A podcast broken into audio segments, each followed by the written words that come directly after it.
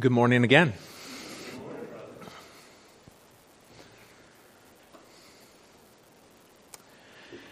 This morning, we're going to talk about how we start over. And so it might help to ask ourselves, has there ever been a time in our lives where we had to, or it felt like we had to start over? Maybe you were working on a project at home, or maybe you were working on a project for school, and it was going really well, and then all of a sudden you realized you had made a mistake way back at step 2, and you're in step 20, and so you have to go all the way back and start the whole thing from the beginning.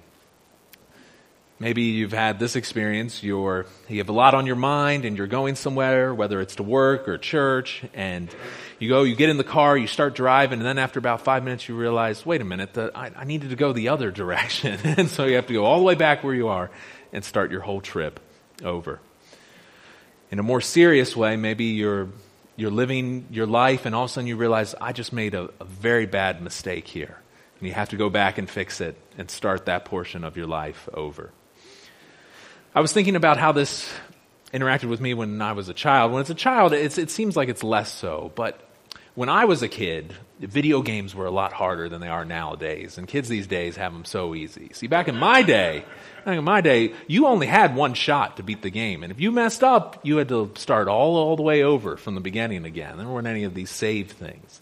Lose hours of progress and have to start over. Or perhaps when I was doing math homework, and I felt like I understood how to do this particular assignment, and so I'd go through and I'd do all the questions, and I feel pretty good.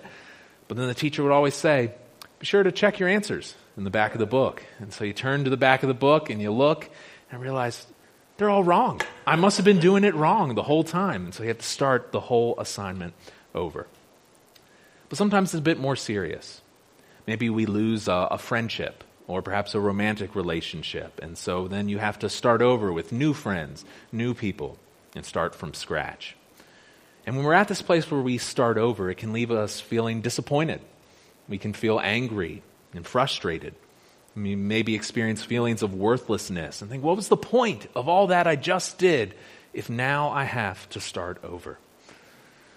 And so the question is, how do we handle our disappointment when we have to start over? And if we find ourselves in that place, what are we to do? What do we need to know? What needs to be in our mind as we're starting over? And the next chapter in the book of Ezra answers this question. If you remember, we're now looking at the books of Ezra and Nehemiah. Ezra and Nehemiah. These are in the Old Testament. The Old Testament is the story of God revealing himself to the people of Israel. He revealed himself to them by calling this people to him. He brought them out of slavery in Egypt and brought them to a promised land. But when they were in that promised land, they didn't love God. They didn't cling close to him. They went after their own interests and desires. And because of their sin and rebellion against God, they were put into exile out of the land. They were in exile for 70 years, but now, in the part that we're looking at, God is bringing them back to the promised land. And these books of Ezra and Nehemiah are about 3 different groups of people coming back to the promised land. We're now in the very beginning of Ezra, so we're looking at the very first people to return sometime around the year 538 BC.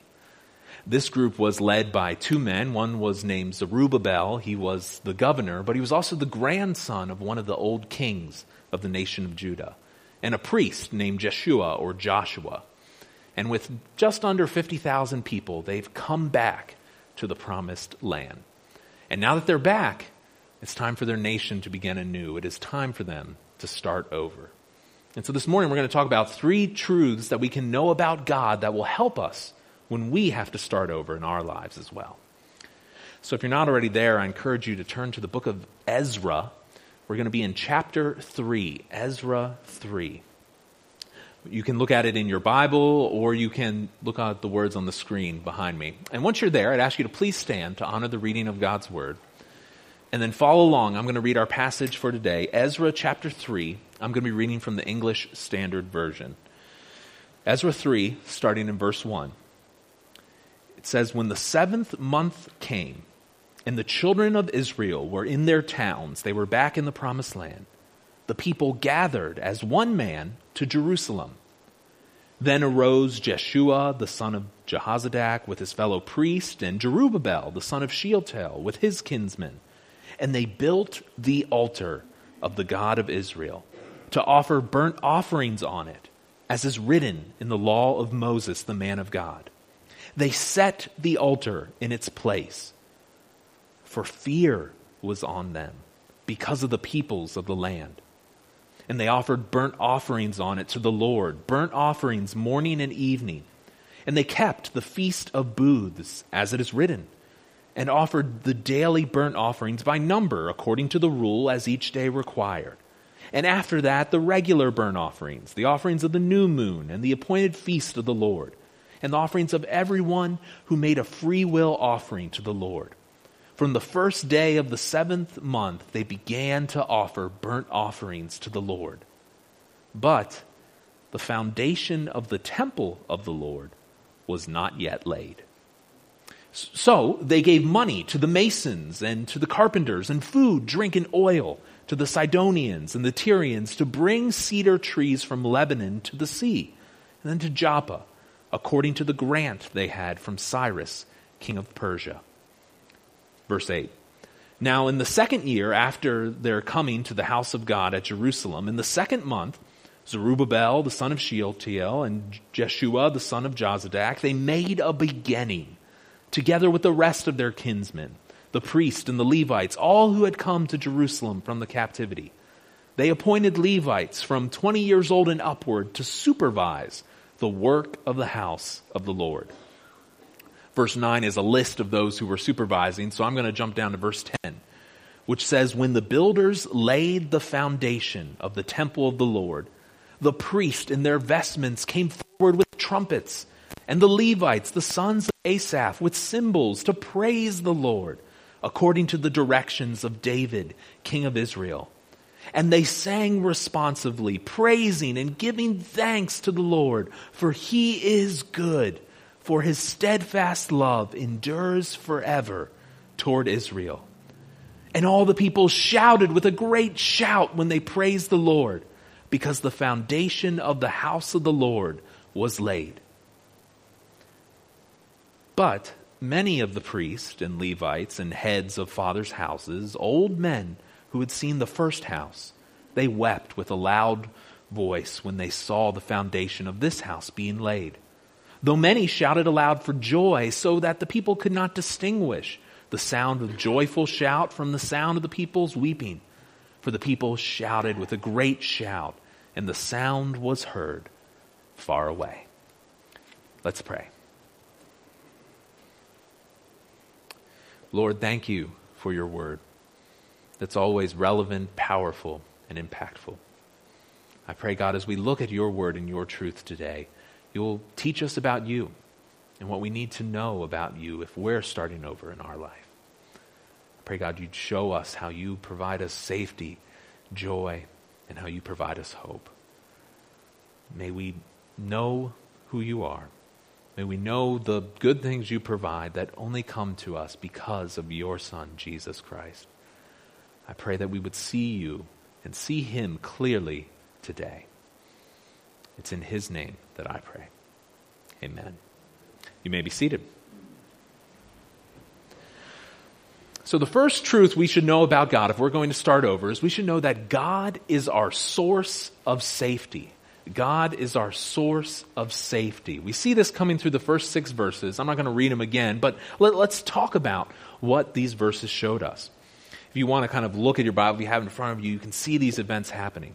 So the Israelites are back in the promised land. They've resettled into their towns and their cities. But now, after they've resettled, after a few months, they're all called, or at least all the men are called, to go to Jerusalem, the capital city. And by doing this, they're obeying a command of God. God had said in the Old Testament law that he gave to these people, he'd said 3 times a year, all your males shall appear before the Lord your God at the place that he will choose, at the feast of unleavened bread, at the feast of weeks, and at the feast of booths or tabernacles, which, if you remember reading, that's where they are right now. So they're honoring God by being there. But think about their situation. They've just come back to this land. There's only 50,000 of them in total, a little less than that. There's other people who live in this area. But still, all the men are to leave their new homes they just arrived at to go to Jerusalem for a few days. That left their homes, their properties, their families vulnerable. This is BC days. There's no locks. There's no security system. There's no police that they can call. But still they go. They trust and obey God. As one pastor, James Hamilton, said, it's better to obey God and worship him than to do what you think is safe. It's better to obey God and worship him than do what makes sense in the eyes of the world.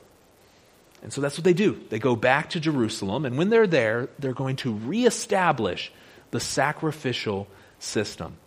This was how God's people interacted with him, by offering animal sacrifices on an altar, a raised platform. It symbolized how the animals paid for the sin that separated them from God. It was an important part of their religion, and now that they're back in the promised land, they can do it again. It set them apart from other nations. And so they build a simple altar, or perhaps they're repairing the one that was broken. The one verse 3 says they set the altar in its place, implying that there was a place for it there that they rebuilt it on. It's even possible that there may have been a pagan altar that had been built on top of it that they had to tear down first and then build the one that honored the Lord. Again, by doing this, they're obeying what God said in the Old Testament law. Again, in the book of Deuteronomy, he said, you shall seek the place that the Lord your God will choose out of all your tribes to put his name, to make his habitation there. There you shall go, and there you shall bring your burnt offerings and your sacrifices, your tithes, the contribution that you present, your vow offerings, your free will offerings, the firstborn of your herd and of your flock. You're to bring to this one place. And now they've rebuilt this altar. However, the passage does tell us that rebuilding an altar to honor God, that's not the only reason why they did this. If you look again at verse 3, verse 3 says, they set the altar in its place, for fear was on them because of the peoples of the land. Fear was on them in their hearts of the surrounding peoples, the local residents who were already in this land. They were terrified of the people around them. Now, this land used to belong to the people of Israel, but if you remember, if you were here last week, we talked about the way a lot of ancient empires worked. What they would do is they would come in, conquer a territory, they'd take all the old people out, spread them out around the empire, and put new people into the land, move them around. But now there's a new government in power, the Persians, and they're all about sending people back to their homelands. But there's still those other people there, these resettled foreigners who did not worship God, or at least they didn't worship him according to his word. They maybe mixed his worship with some other beliefs and practices. And we're going to talk a bit more next week about the kind of trouble they're going to make for the people of Israel. But for the Israelites, they're like the church today, a believing community that's often in a very hostile environment. And they're afraid of these other peoples who probably number a lot more than they do. And so what do they do with their fear? Well, the answer may surprise us. They didn't build fortifications. They didn't form a militia. They didn't launch a surprise attack on the people around them. No, what they do is they get together, they trust God, they rebuild the altar so that they can worship him. Their fear could have overwhelmed them. They could have said, all these other people are here. We can rebuild the altar later once we're all safe. But instead, they resolutely persisted. And by doing this, they're actually showing true courage. One scholar named Mervyn Brenneman said, courage is not the lack of fear, it is the will to act in spite of fear. When you're courageous, it doesn't mean you aren't afraid. It just means you see that fear, but you still act anyway. And that's what the people did. They're afraid of those around them. But they still seek to worship God and still seek to honor him. They turned their fear of others into trust in God, and that is true courage. And friends, the same is true for us. You can show this type of courage as well. You can give your fears over to God. I don't know what your fears are. Maybe it's a fear of sickness or fear of unrest around us, fear of the future, what is to come. You can give that fear to God. He can handle it. and you can praise him. That's what the Israelites did. They start praising God by practicing daily sacrifices. That's what they do in verses 4 and 5. They begin to restart the daily offerings they had before, as well as it's the time of year for them to celebrate the Feast of Booths or tabernacles, shelters, and the people give free will offerings. They did exactly as they were instructed in the Old Testament law. They did what was written. They're back in the land and they are committed to obeying God. And it's appropriate they're doing it now because we're told this is the 7th month. It was the time for this one feast, the Feast of Booths or Tabernacles.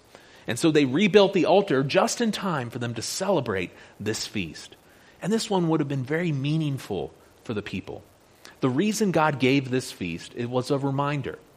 Remember I said when God first brought this people to himself, he brought them out of slavery in Egypt, and they traveled through the wilderness. And so they were supposed to celebrate this feast to remind themselves when they didn't have a home, when they were in the wilderness, God provided for them. He took care of them, and he guided them through the wilderness. By celebrating this feast, they're remembering that. And that would have been very meaningful to these people because they just made a similar journey. They traveled through a wilderness to come back to the promised land. God gives us similar things even today. It's not feasts that we're commanded to go to a particular place to observe. But for those of us who are followers of Christ, he gives us an ordinance, a ceremony, the Lord's Supper that we celebrate. By celebrating that, we're remembering how God provides for us and takes care of us. And the way he did that was by sending his son to die for us. By his body being broken, his blood being shed, we are restored to God. God takes care of our eternal future. Sometimes, though, when we celebrate it, we don't appreciate the significance. It can be lost on us. And sometimes it takes moments of great tragedy or suffering to reorient us so we can remember this is why we celebrate that, to remember how God provides for us, to remember the truth that we really cannot take care of ourselves on our own. We really need God's grace for us. The Israelites remembered this, at least at this time. And so they celebrate this feast the way they were supposed to. Each day they were supposed to offer, sacrifice a certain number of animals. The way our text says it is they kept the Feast of Booths as it is written. They offered the daily burnt offerings by number according to the rule as each day required. Now I'm going to spare you reading that, but if you want to read it in Numbers 29, it tells you on every single day what they're to offer. And so they're honoring again God's word. They're united in seeking God, obeying him, and depending on him. Even though they're in danger, even though they're afraid, they still trust him. Again, as that Pastor James Hamilton said, the safest place you can be is in obedient worship. The safest place that we can be is obeying God and worshiping, praising him, trusting in him. And this is a powerful moment for the Israelites because they had spent hundreds of years disobeying God, not doing what he said. But it seems that 70 years of exile, maybe, just maybe, has finally taught them to depend on God for safety. When enemies would come before, they would depend on everything and anything else. They would depend on some leader to get them out of the crisis. They would bribe another nation to come and fight for them. But they're finally starting to grasp that safety originates with God. The only place we find true safety is if we know and worship him. In fact, any safety, any provision that we experience in our lives, we can ultimately attribute it to God. Now, he may use another person or a circumstance to provide safety for us, but it really goes back to him. That doesn't mean we ignore the people who are doing it for us or that we look down on them, but it means we give credit to God. God has provided this safety for us. There's so many verses in Scripture that talk about this. One we sang in a song today, Psalm 46:1. God is our refuge and strength, a very present help in trouble. Or we could look at Psalm 4, verse 8. In peace I will both lie down and sleep, for you alone, O Lord, make me dwell in safety. That's a powerful realization from the psalmist. Sure, there's other factors involved. There must be peace in his land or something. He's able to sleep like that. But he gives the credit where credit is due to God. Now, by me saying this, that doesn't mean that we'll never experience suffering or pain or heartache or trouble. I'm not saying that. We may suffer severe pain, but we are still safe with God because He is with us. And even in the midst of trouble and pain, the worst that can happen to us is we die and we go home to be with Him. And so if we feel threatened, worship, praise is how we can express trust in Him. Friends, what are you depending on for safety and comfort? Are you depending on yourself?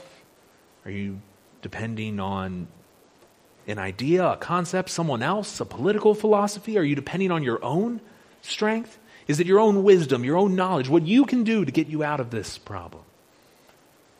The truth is that only God provides true safety. It took the Israelites in exile to learn this, but they learned that God provides their safety and that they could turn their fear into worship and that they could celebrate God's power to protect them and to be with them. And we can celebrate the same thing.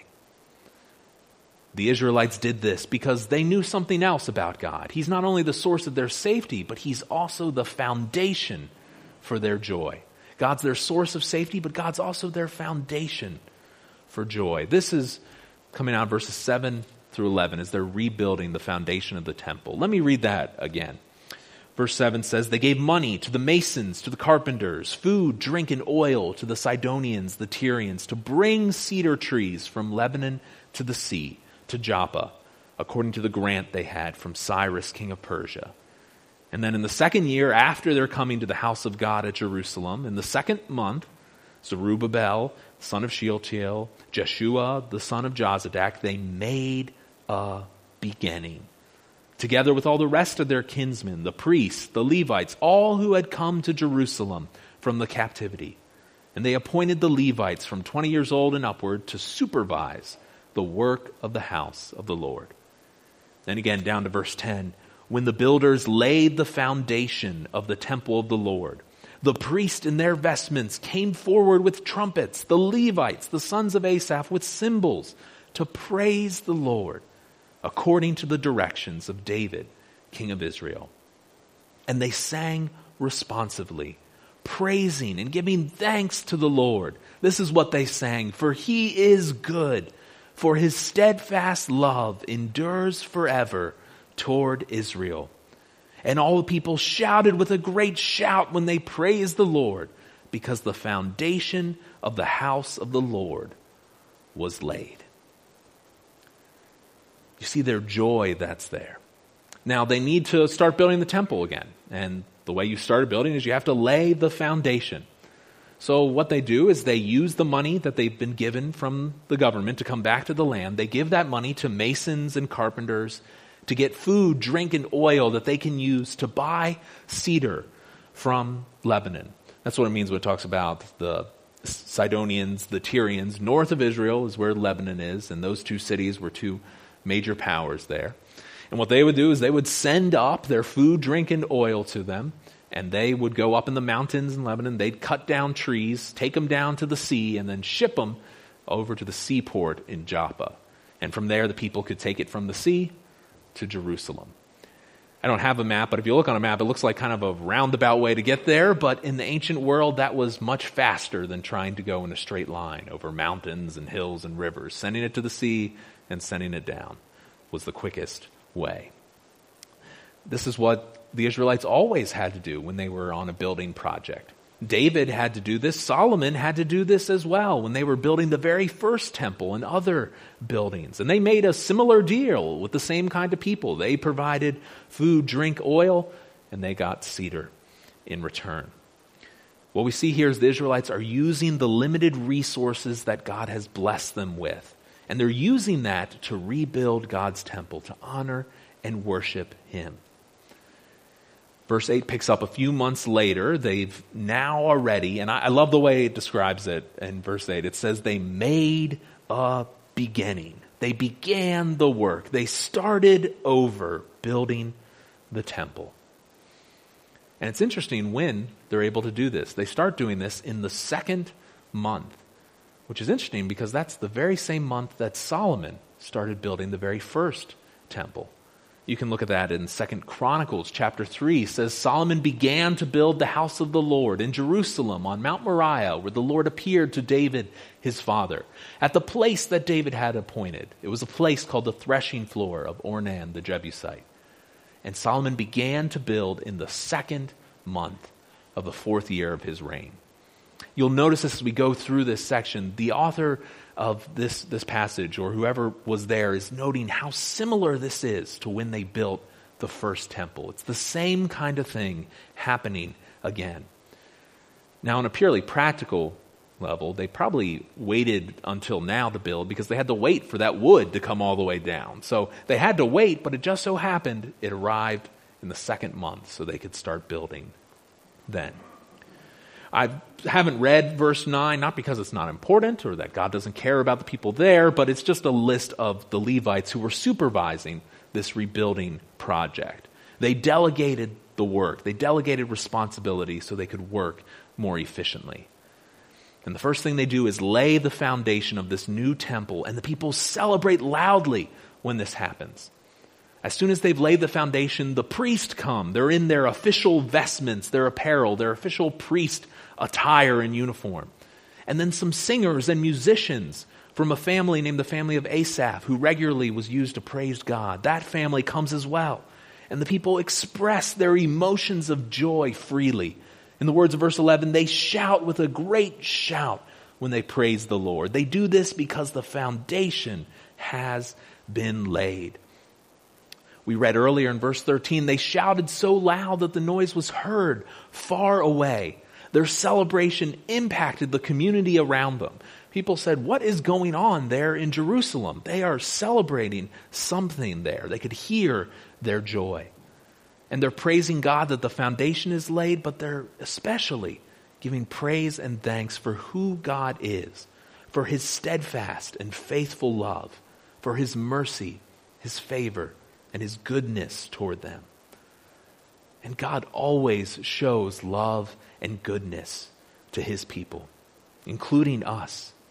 He is good because he shows us mercy and favor that we do not deserve. For us, what we deserve is sin and rejection from God. We deserve death, but God shows us grace through Jesus Christ. His love for us endures forever. He has been and he will be faithful. And that's why if we know him, that's why we praise him. That's why we sing. I feel like I'm quoting a song. That's why we offer him our everything, you know. Hearing the songs enough at church, it impacts us in that way. We praise him. Like David, when he was preparing for the first temple, we have the same type of praise. This is in 1 Chronicles 16, says, then on that day David first appointed that thanksgiving be sung to the Lord by Asaph and his brothers. And here we have the descendants of Asaph singing and praising him. And look what they sing. They say, oh, give thanks to the Lord, for he is good, for his steadfast love endures forever. Our text is the exact same song. Even though it's hundreds of years later, they sing the same praise. They follow David's directions. They've got the people together. They've got these singers, and they are praising him. The exact same thing happened then when Solomon finished the temple. And when he finished it, he brought an item called the Ark of the Covenant, which represented God's presence. He brought that into the temple. This is 2 Chronicles 5, 11 through 14. It's a longer passage, but you'll see it's the same event. The same celebration is happening. This says, when the priests came to the holy place, it says the priests who were present, they've consecrated themselves, they've made themselves holy. Verse 12 says, all the Levitical singers, there's Asaph and his family, their sons and kinsmen, they were arrayed in fine linen, and they have the same instruments. They have cymbals, harps, lyres. They stood east of the altar with 120 priests who were trumpeters. And it was the duty of the trumpeters and the singers to make themselves heard in unison, in praise and thanksgiving to the Lord. And when the song was raised with trumpets and cymbals and other musical instruments in praise to the Lord, what did they sing? For he is good, for his steadfast love endures forever. And when they built that first temple, what happened was the house of the Lord was filled with a cloud. So the priest could not stand to minister because of the cloud, for the glory of the Lord filled the house of God. Now, in our passage, the temple's not finished. God's glory isn't coming there, but they're still praising God for what he has done and what he will do in the future. And we've heard multiple times this, for he is good, for his steadfast love endures forever. This is a regular theme of praise in God's word. Just one example is Psalm 106, which says, praise the Lord, oh, give thanks to the Lord, for he is good, for his steadfast love endures forever. It's a praise that we are able to echo, that we can sing as well, because God has shown us the same steadfast love, mercy, and goodness through Jesus Christ. If we know God, if we have a relationship with him, then our life should be full of joy because we have this foundation in Christ. This foundation of our relationship with God, knowing God through Christ, provides us a place that we can express it in joy, should fill us with joy. In the New Testament, we're told that the fruit of the Spirit, the result of having God's Holy Spirit in us, is love, joy. And then it goes on, peace, patience, to other attributes. But see what it says there. If we know God, if we have the Holy Spirit in us, something he gives us is joy. It's not something we have to do, have to produce, have to muster up. I guess I have to be joyful today. It's something that is ours. Because we have the Holy Spirit in us. We have joy in us. And it's because of that joy, because of what Jesus has done for us, that we are able to praise God.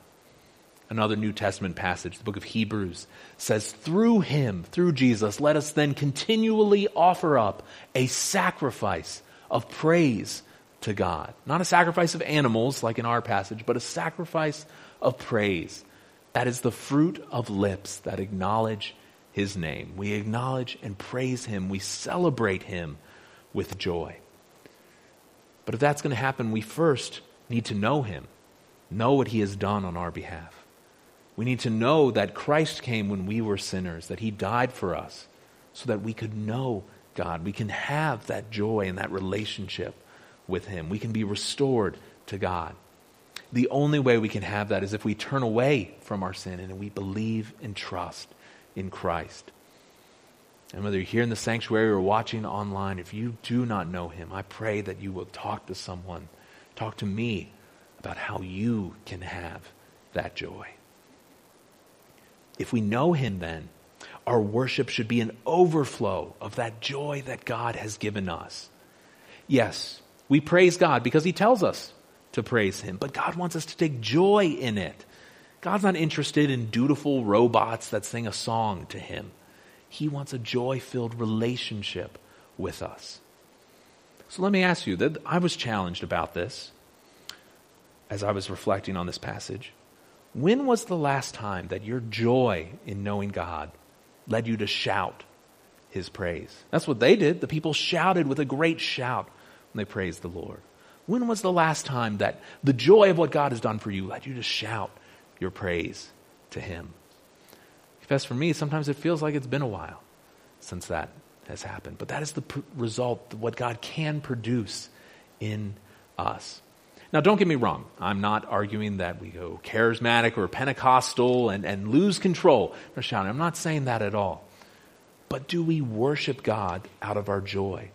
Not of our duty, I'm here on Sunday morning, guess it's time to sing the songs, but out of our joy, genuinely grateful for what he has done and expressing our praise fully to him, because that is the kind of worship that God desires. And it doesn't matter whether we're having a good day or a bad day, because even when life is hard, we can worship that way, because God, he's not only our source of safety and our foundation of joy, he's also our hope in disappointment. God is our hope in disappointment. Listen to verses 12 and 13 again. Verse 12 and 13 says, many of the priests and the Levites and heads of the fathers' houses, who were old men who had seen the first house, they wept with a loud voice when they saw the foundation of this house being laid. Though many shouted aloud for joy, so that the people could not distinguish the sound of the joyful shout from the sound of the people's weeping. For the people shouted with a great shout. The sound was heard far away. It seems we have some mixed emotions here on this day when the foundation of the temple is laid. There are some people who cheer, they shout loudly, but there are some who weep. And there were so many of either that it was hard to distinguish or discern who was weeping and who was shouting. And we read this, wonder, what are they crying about? Was it tears of joy? They're just so happy that the temple is being started again? We're not told, so perhaps that could be it. But as I was studying the passage, most of the people who look at it, most of the scholars, they don't think it was tears of joy, because we're specifically told that it was the old ones who perhaps remembered the splendor, the glory of the old, the former temple that was here in Israel, the first temple of Solomon. And I'm sure it was bittersweet for them to have to start over. They remembered this glorious temple that was there, and now all that's here is this small foundation with this small group of people. It was a humble beginning, a very almost sad starting over. Perhaps they maybe even thought that this new temple could never match the glory of the old one.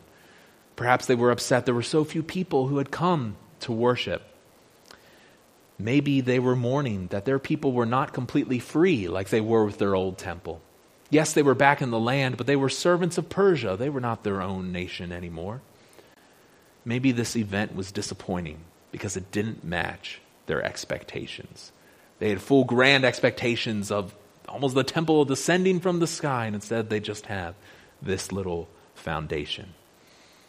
And we probably know this is true, that nothing can kill our joy as much as unmet expectations. We expect this and it's not quite that. That can kill, tear down our joy.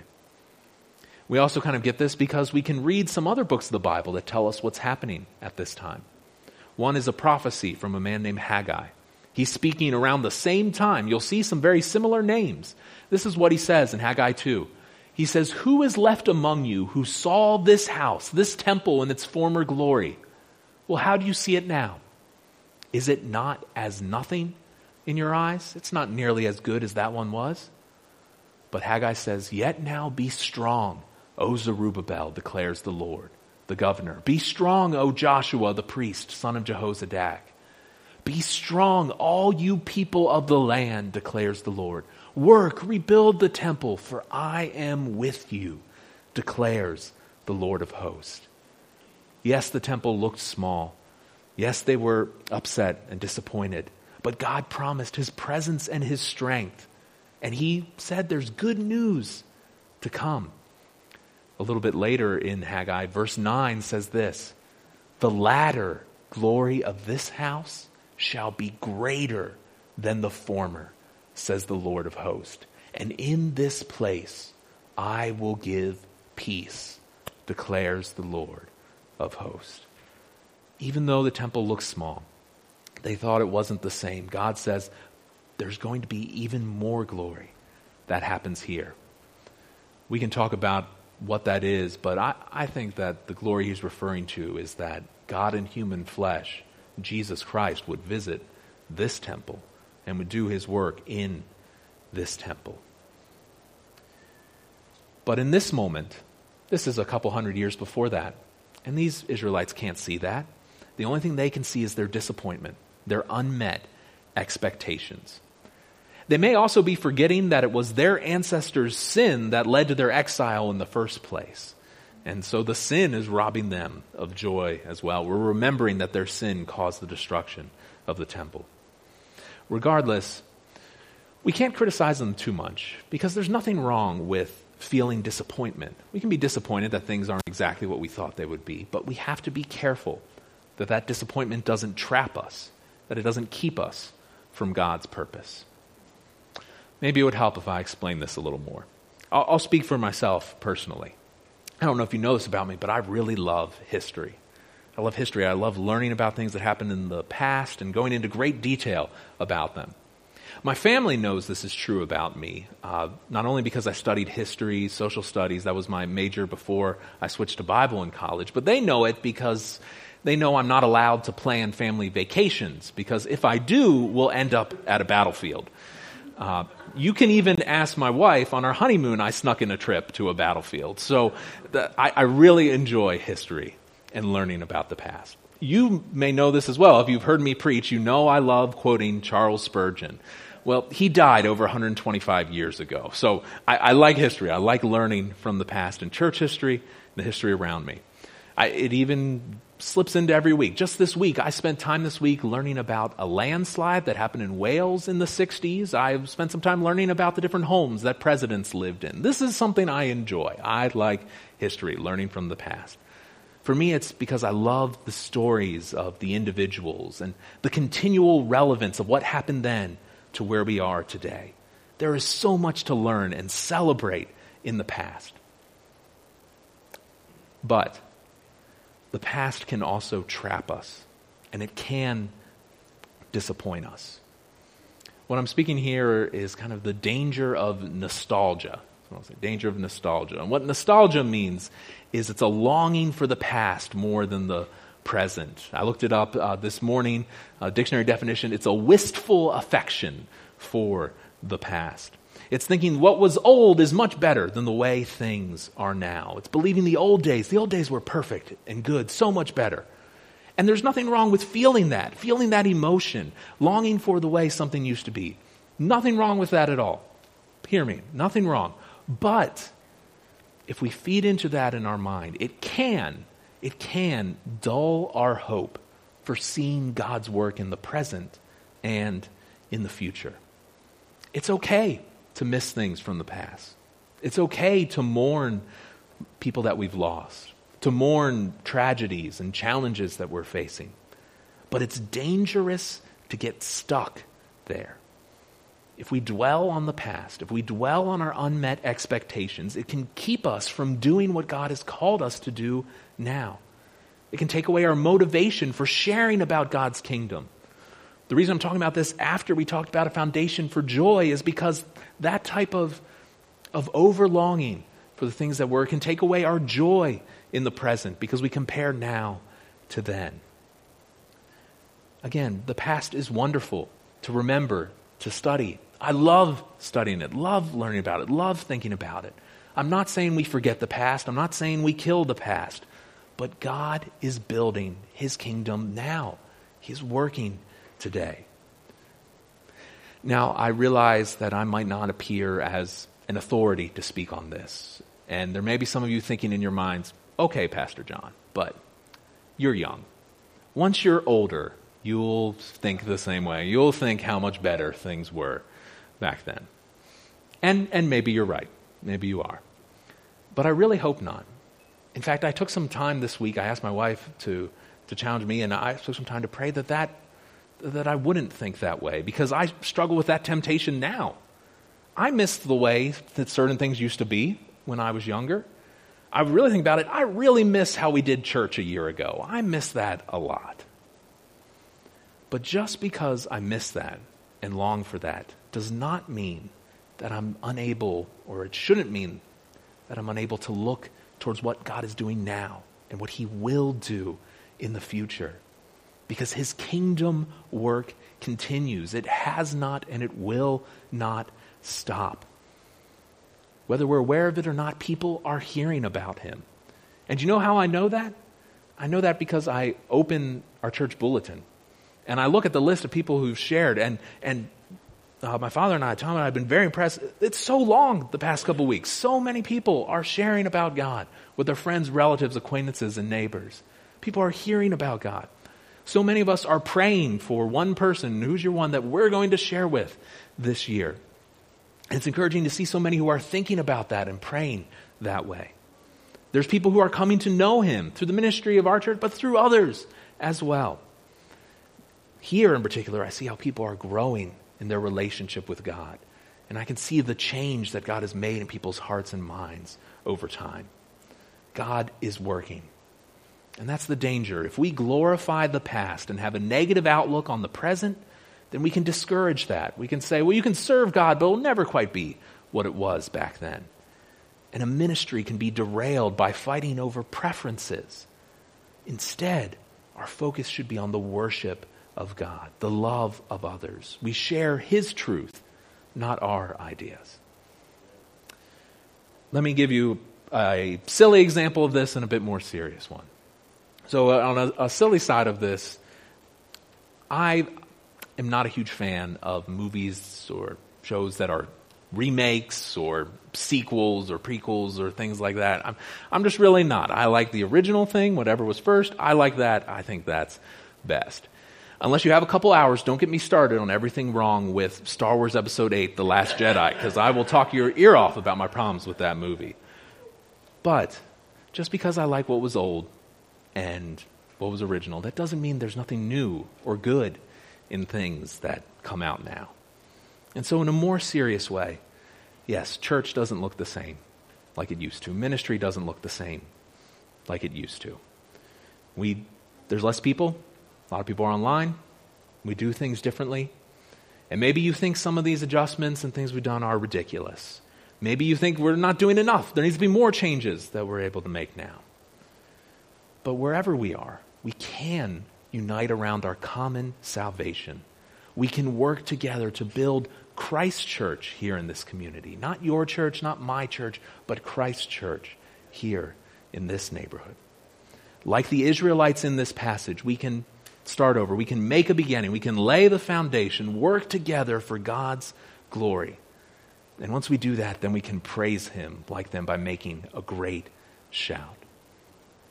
So friends, what are the disappointments in your life? What is it you look at that leads you into nostalgia or hopelessness? Is it perhaps changes that have come because of coronavirus? Is it world or national events? Is it broken relationships you have with someone? Does that pull you down? Friends, God offers us a hope and a way forward. Because if you can hear me today, on this day, January 24th, if you're alive now and you are a Christian, then God has a purpose for your life. And the reason I know this is because I can go to another Old Testament passage about this. This is one that we read last week, that where God predicted that they would be in exile for 70 years. Look what it says. The Lord says, when 70 years are completed, I will visit you. I will fulfill to you my promise. I will bring you back to this place. Why does God say this? For I know the plans I have for you, declares the Lord. Plans for welfare, not for evil, to give you a future and a hope. God is telling them the best days for God's people are still to come. He doesn't say this because there won't be any suffering in front of them, but He says any suffering they experience will be for a purpose. My brothers and sisters, what is God doing in your life? If you're here, if you're listening, God is doing something, some great purpose that He has. We should ask ourselves what that is and how we can serve Him in it and know Him more. My prayer for all of us is the same that Paul prayed for the Romans. He says in Romans 15, may the God of hope fill you with all joy and peace in believing, so that by the power of the Holy Spirit, you may abound in hope. I love that phrase, abound in hope. There's a lot around us that makes it easy to get discouraged. I know that. I feel that. But God has promised us that we can abound in hope through His Holy Spirit. So if you're here, you do not know Jesus, then the only way you have that hope is by knowing Him, coming to know Him. And again, I would beg you, please learn how you can know Him. But if you do know Christ, then I hope you abound in the hope that He is your source of safety. He is your foundation for joy. And whatever disappointments you have, He can give you a hope that will not disappoint in them. And once you realize that, I hope you will shout your praise to Him like God's people did, because He alone is worthy of that kind of praise.